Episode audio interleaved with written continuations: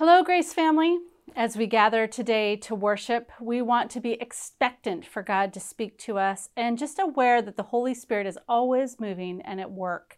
And we want to be mindful of this God we love and serve and praising Him for who He is a God who is incredibly gracious and rich in mercy, is kind and near to us and full of peace. And He's our refuge and He's forgiving. And ultimately, it's incredible that this great God wants to have an intimate relationship with us. So we want to just draw near to Him now in worship and ask that He would then also draw near to us. So let's just open in a word of prayer. Father, we thank you that you are indeed this God who sees us and knows us and loves us and wants intimate relationship with us. We ask that you would draw near to us now, that you would meet us in this time of worship, that we would become just more aware of your presence and your love and your grace. We thank you that you are a God who is rich in mercy and that you are kind to us and that you are always at work. So, Father, we just ask that we would have you moving and working even now in this time today. We pray this in your name. Amen.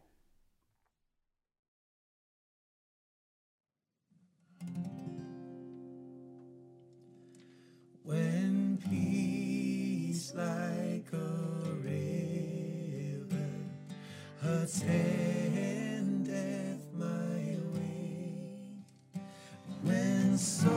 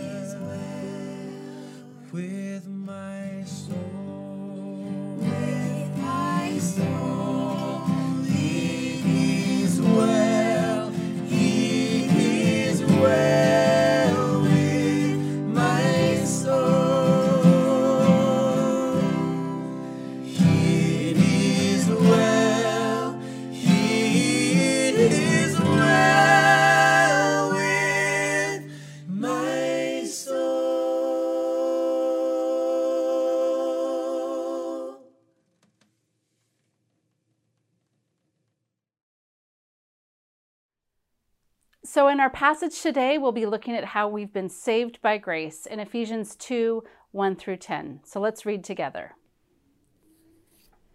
As for you, you were dead in your transgressions and sins, in which you used to live when you followed the ways of this world and of the ruler of the kingdom of the air, the Spirit who is now at work in those who are disobedient. All of us also lived among them at one time, gratifying the cravings of our sinful nature and following its desires and thoughts. Like the rest, we were by nature objects of wrath. But because of his great love for us, God, who is rich in mercy, made us alive with Christ even when we were dead in transgressions. It is by grace you have been saved. And God raised us up with Christ and seated us with him in the heavenly realms in Christ Jesus, in order that in the coming ages he might, sh- might show us the incomparable riches of his grace, expressed in his kindness to us in Christ Jesus. For it is by grace you have been saved, through faith, and this not from yourselves, it is a gift of God, not by works, so that no one can boast. For we are God's workmanship, created in Christ Jesus to do good works which God prepared in advance for us to do. This is the word of the Lord. So today we continue our series in Ephesians, and we finally move on to chapter 2. And today we look at one of, I think, the most profound and powerful expressions of the gospel in all of Scripture. Certainly a passage that has one of the most famous verses, verse 8 By grace you have been saved through faith. And so we're going to take two weeks uh, to look at this great passage. Today we'll look at verses 1 through 7, and then next week we'll look at verses 8 through 10. So our passage today, 1 through 7, breaks down into two sections. First, verse 1 through 3, which begins with the words, As for you and articulates our life before God. And then in verse 4, it shifts with these two great words, but God. And we hear what God has done for us in Christ. So we're going to walk through this today first, as for you, and then but God. And I just want us to be reminded of the gospel today. I mean, I want us to be reminded of what our spiritual state was before God rescued us and be reminded of people in the world and, and what the spiritual state is apart from God. And also be re- reminded of what God has done for us so that we would be left with a sense of profound gratitude, relief, joy in the reality that we live in now because of what God has done for us by His sheer grace. So I know some of these will be very familiar truths, but let's be reminded so that we might walk away today with a sense of gratitude and joy regardless of what our outward circumstances are. All right, so starts in verse 1 as for you. And Paul gives us uh, this description of our lives without God, our lives before God. And this, these three verses are, are some of the most succinct, but some of the most profound descriptions of life outside of God. I mean, they are they're devastating in, in their in what they're communicating, but they're also so accurate and so poignant to the reality of life without God. Very insightful. So let's let's take a look. Uh, Paul starts with this very shocking image in verse one. As for you, you were dead in your sins and transgressions in which you used to walk. So he gives us a picture of people who are dead but are walking. A picture of the walking dead. I, I think our culture our culture's been fascinated with the Walking Dead. There's all these TV shows in the last decade or so that, that have popped up about the Walking Dead. And Paul's saying that that's an image of what your spiritual reality was before God. You were dead. Now, the reality is you were walking. You, you were alive to certain things. You may have been alive to friends. You may have been alive to money. You may have been alive to sports or to literature. You were alive to a lot of things, but you were dead to the most important reality of, of all, which is God. You were dead to the true and living God. And you were utterly helpless and powerless to change that situation. You weren't, you know, sleepy or you weren't injured. No, you were dead. You needed someone to come alongside and wake you up and, and give you life, which of course is what God does. So this picture of the walking dead, and Paul goes on to say there's a complex network of forces that were working together in your life to create this walking death. Three forces in particular. First, your own sins. Secondly, the ways of the world, and third, the devil himself. The evil trinity, we might call them. And so I want to just walk through these briefly and, and how Paul articulates each one. So, first, he talks about the sin in our lives. As for you, you were dead in your transgressions and sins. And those two words together, transgressions and sins, points to both the fact that our sin involves conscious, deliberate actions that we take, like things that we do that are against God's law, but also it talks about just the stuff inside of our hearts. It's not just that we're good people who happen to, to do bad things, but there's something fundamentally broken inside that then leaks out in behaviors and actions. That's what transgressions and sins is all about.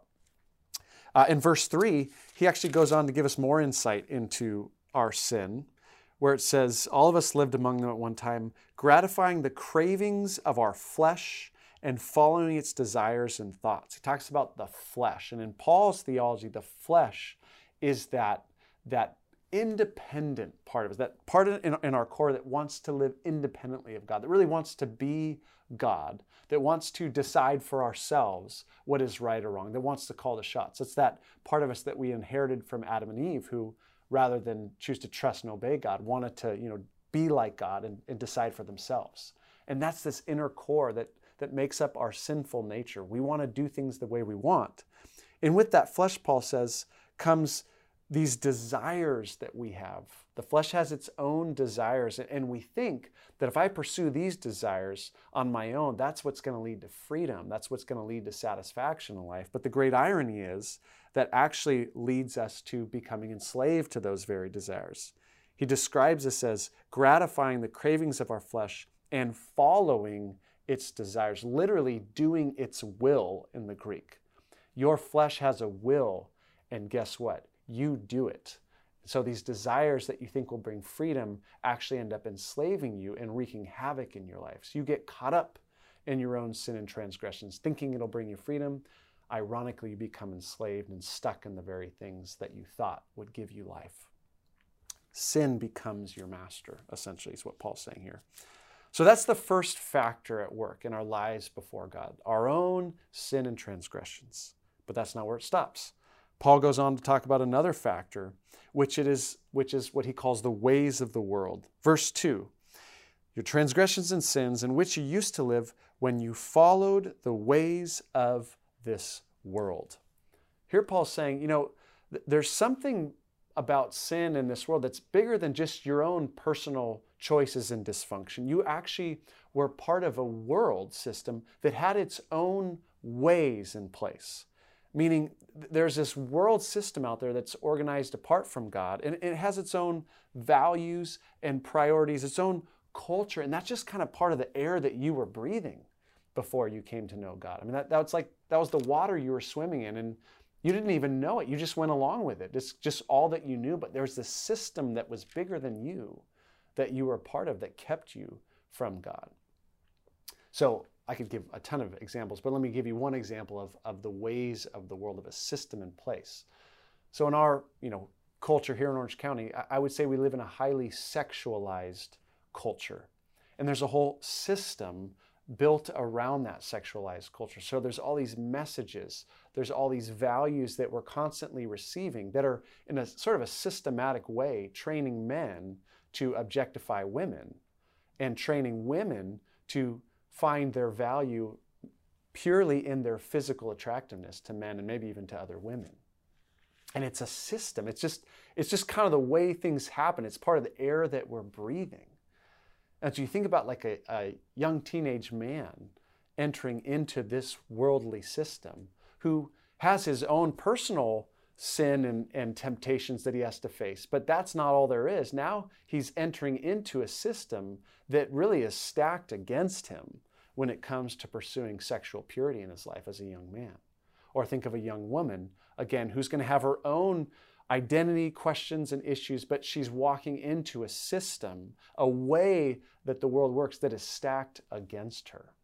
It's, it's bigger than just our own personal decisions, it's, it's part of a larger network, a larger system of thought that's a, a part of the ways of this world.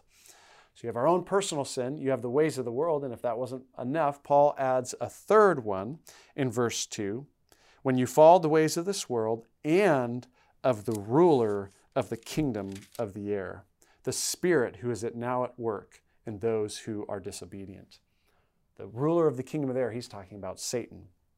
So he's saying not only does the world have its own system, but behind that worldly system, there are these dark spiritual forces at work, spiritual beings at work, ultimately headed up by Satan himself. And I, this is becoming an increasingly unpopular um, idea, but Jesus, Peter, Paul are all agreed that, that these spiritual beings are real uh, and they are sinister and they are sophisticated and they are opposed to God's work in the world. And they are what ultimately is behind the ways of the world. And so, our little worldly cultures and values and systems, underneath those, there are these spiritual strongholds caused by these spiritual beings that are leading people to temptation and leading them uh, away from the truth. You think about this, the sexualized culture that I mentioned, that's just not a worldly thing. That is a spiritual stronghold in our culture that has spiritual beings behind it. And Paul's saying, in your former life before God, man, you were, you were caught up in all of that. All right.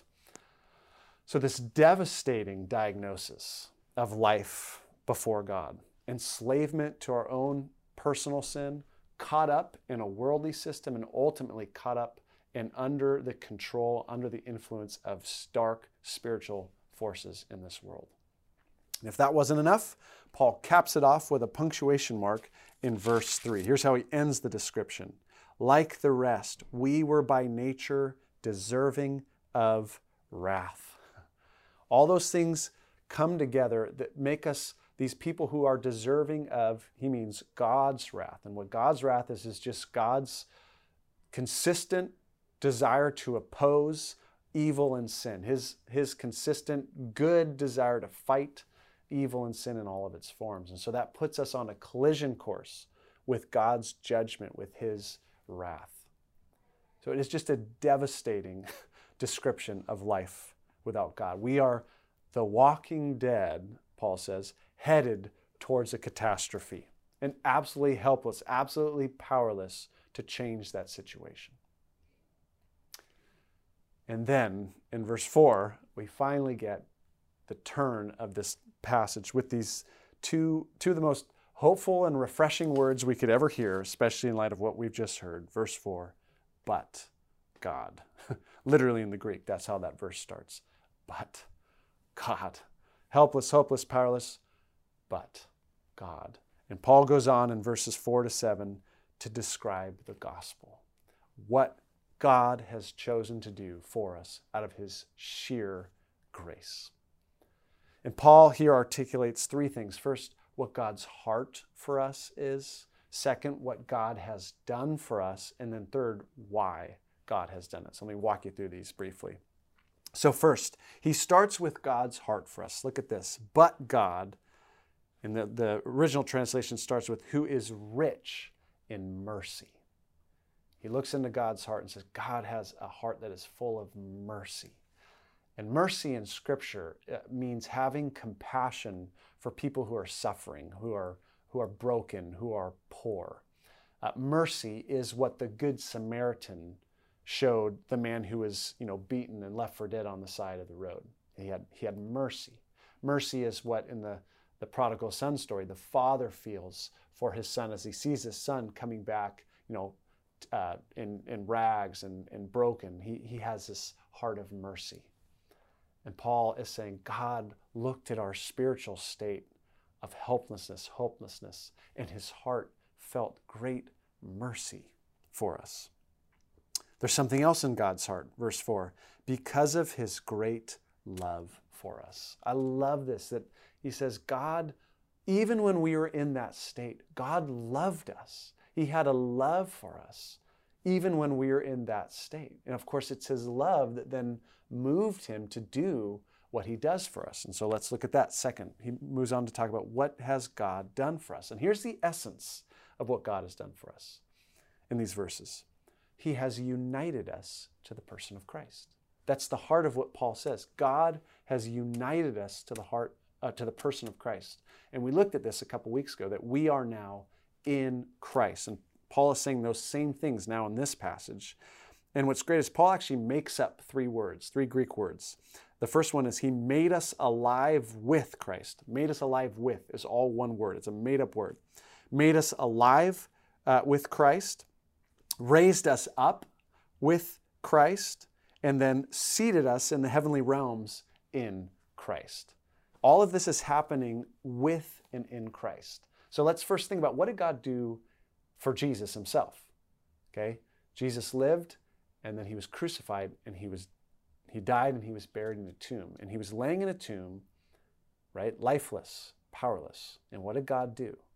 God by his power made him alive and raised him up and then at the ascension then raised him to heaven and, and seated him at his right hand in the heavenly places. And Paul here is saying what God did for Jesus physically, God has now done for us spiritually because we are now in Christ, right? So, first, God made us alive with Christ. What did God do is when we were dead, when we were unresponsive spiritually, God woke us up. He gave us spiritual life. To use Jesus' metaphor, we were born again. He put His Spirit in us and made us alive spiritually so we begin to be alive to Him. And God raised us up with Christ. He raised us up. Now, He didn't give us a physical resurrection like Jesus, but He's raised us up spiritually. He's raised us up to a new way of life that we no longer have to live according to our sin, according to the world, under the dominion of Satan. No, He's raised us up to a new way of living where we live for righteousness, we live for God, we live for God's kingdom. And then he seated us, really interesting idea he, here. He seated us in the heavenly realms in Jesus Christ. Now, what does that mean? Last time I checked, we were still walking around here on earth. I think what he's saying is this is now our spiritual position, okay? Because we're in Christ. So, right now, Jesus is seated in heaven at the right hand of God the Father, right? That's what scripture says. And that is his position before God is now our spiritual position with God because we are in Christ. We're united to Christ. So that is our position before God. It is no longer a position of judgment, of condemnation, of guilt and shame, but no, we stand in the place of highest privilege and honor at the right hand of the Father because we are in Christ. So we are privileged, uh, forgiven children of God in Christ. All right, so we're united to Jesus. We've been, we've been made alive, we've been raised up, we've been seated with Him in the heavenly realms. We were dead, and now we're alive. That's what God has done. And then the third thing Paul says is, why has God done it? Um, why did God do this? And I don't know about you, this is all such good news. You're like, what's the catch? What's, what's God's angle here? Um, and actually, I think this is the best news of all. Uh, verse 7 Why did he do it? In order that in the coming ages he might show the incomparable riches of his grace expressed in his kindness to us in Christ Jesus. I want to just encourage you that that is a verse to reflect on all week. Why did God do this? Uh, he did it in order that in the coming ages he might show the incomparable riches of his grace expressed in his kindness to us in Christ Jesus. For me, this is actually the best news of this whole passage. Most of us have memorized verse 8 For by grace you've been saved through faith. It's beautiful. I actually think this verse is the most hopeful verse in the whole passage. Let me break it down. God has done all this so that in the coming ages, meaning in the future ages, on and on into eternity, God is going to do something in the future for us. He's done this so that He can do this in the future. What is it? He wants to express His grace and kindness to us for all eternity. And He wants to do that according to His incomparable riches. He has all these riches that He can draw from to express His grace and kindness to us for all eternity. That's why He did it. So let me give you just a, like an analogy of, of what I think Paul is saying here. So I want you to imagine um, that you've been just through like a really hard time, the worst time in your life. Really, you've experienced loss or just challenges or brokenness, and you might be in that season right now. But you've you've gone through something, and now what? Here's what I want you to imagine. I want you to imagine your richest friends, like whatever friends have the most money, and they've got lots of money. What if your richest friends came alongside you and said, "Hey, we know this has been such a hard time, and we've been thinking and praying, and you know, we just want to bless you out of the abundance of our riches. And so we're going to just set you off on a, on a month away, and and we're just going to we're, we're going to spare no expense just to spoil you and bless you. And you're going to spend a week in Europe, you're going to spend a week in Hawaii, you'll spend a week here, you'll spend a week there. Um, but we just want to refresh you. We want to encourage you. We want to give you a time of just, just joy and satisfaction. And we will spare no expense. Every experience, all the food, all you name it, the travel, it, it's all going to be there just to express our our love for you and our and our desire to refresh you. Okay? Just imagine if you received that gift. Now imagine God, who in this passage, he is the richest being in the universe. And what he's going to do is spend eternity using his riches to express his grace and kindness to us. That is our future. That's why God's saved us, so that he can do that for us in the future. And imagine the kind of creativity God has and the kind of resources God has available to him in order to express his grace and kindness to us. And the great thing is when he does that, we we benefit obviously so immensely, but he also he gets the glory because we're going to respond in praise and gratitude. So in the end it'll all reflect back on him. And so everybody wins in the end in that way. So can you think of a more opposite trajectory? Verse 3 ends with, We were deserving and destined for wrath, to verse 7, which is, We are no longer children of wrath. We are children who are destined to be spoiled rotten by their, their good and gracious Father for all eternity in heaven, in the heavens and in the new earth. What an amazing trajectory we have in our lives. Okay, so this is the gospel. As for you, but God. And He has done it. He has done what we couldn't do for ourselves, and He has done it, as verse 5 says it is by grace you've been saved. This is all an act of sheer grace. It is the gracious initiative of God. And so I just leave you with that, that theme of grace. And so in a time where so many of us are experiencing life as challenging and disruptive and hard and unsettling, I just want to encourage us to, to ask the question what would it look like to wake up every day just reminded, reminded of this grace, stepping into this grace every day and knowing that underneath the challenges and the confusion is a deeper reality of what God has done for me in setting my life on this wildly different trajectory with this insanely wonderful future ahead of me, all by His sheer grace. How can I live today in light of that grace? Well, there are so many implications to the passage we've been looking at today, but this week I've been thinking about all this, and there's been one thing that has kept coming back to me, and I just want to share it with you today. It is inspired by the verses that immediately follow the section we've been looking at, verses that you may likely be very familiar with, verses 8 and 9, which say, For it is by grace you have been saved through faith. And this is not from yourselves, it is the gift of God, not by works, so that no one can boast. And in this whole section, the Apostle Paul seems to be reminding us of the fact that before the Spirit of God came in and swept through our life, opening our eyes to the truth and pressing upon us the work of Christ that made us spiritually alive, before all that, we were like every other lost soul in this world, like everyone else out there, living their lives apart from the saving work of Christ, dead in their sins. That was us. We were them in the same boat. But God loved us and made us alive in Christ. And now we have a new life to live. And He did this by His grace, a unilateral gift, pure favor from God to us, all Him. And why all Him? So we're not tempted to take credit for our righteousness. So we can't boast in our choosing God.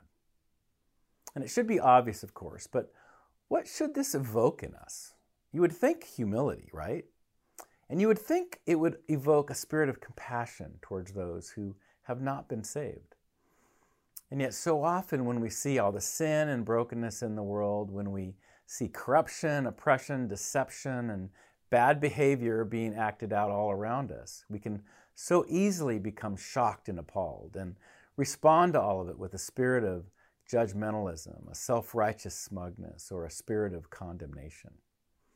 Yet Paul's words remind us that those people who don't know and love God, those people who you may be upset about, that was you, spiritually speaking. That was you before God grabbed a hold of you. I can see Paul saying, Get off your high horse. That was you. And when we see the world falling apart and people behaving badly, we should sit back and say, Yep, actually, that makes sense. Why would we expect anything else? And this feels important to me, and I feel like it, it feels particularly important in these times we're living in, as a, our society is becoming increasingly polarized, and arrogance and self righteous smugness abounds on all sides. But a condemning spirit will rarely draw people in, it usually just hardens the respective positions.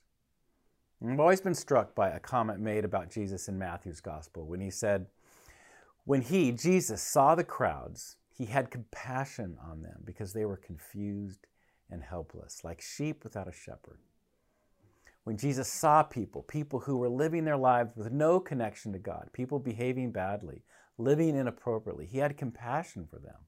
All this scurrying around, all this bad acting, these people are confused, and it makes sense. They have no shepherd to guide them.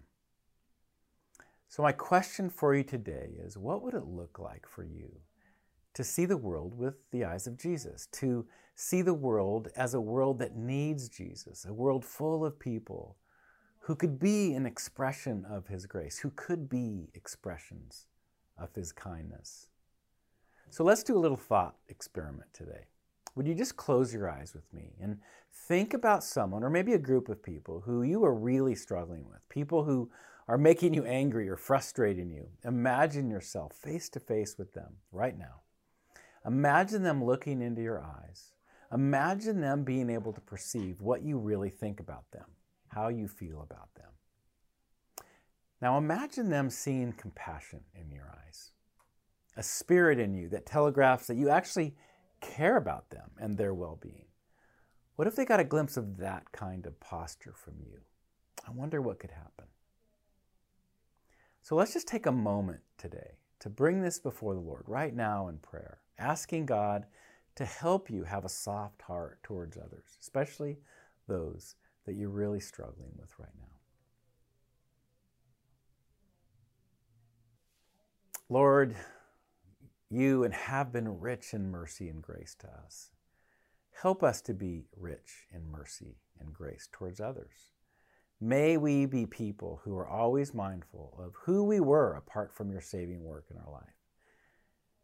And may that understanding make us humble people and people who work towards peace and reconciliation in this world by compassionately pointing people to you, the only true source of peace and reconciliation. May we excel in that, Father. Help us to excel in that. And we pray this in Christ's name. Amen.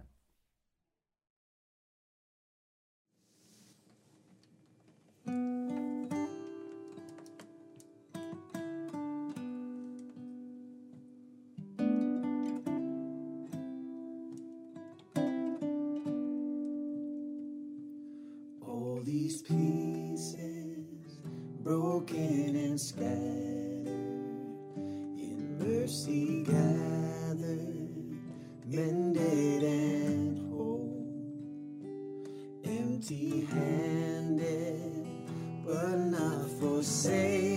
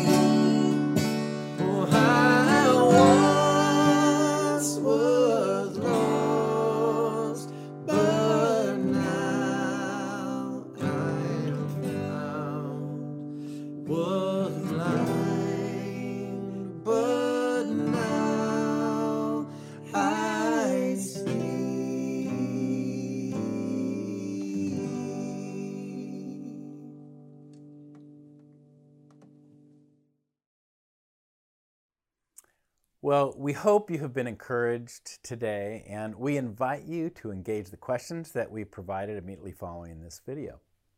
And let us leave you with this benediction. May the grace of our Lord Jesus Christ and the love of God the Father and the fellowship of the Holy Spirit be with you all now and always. Amen. Amen.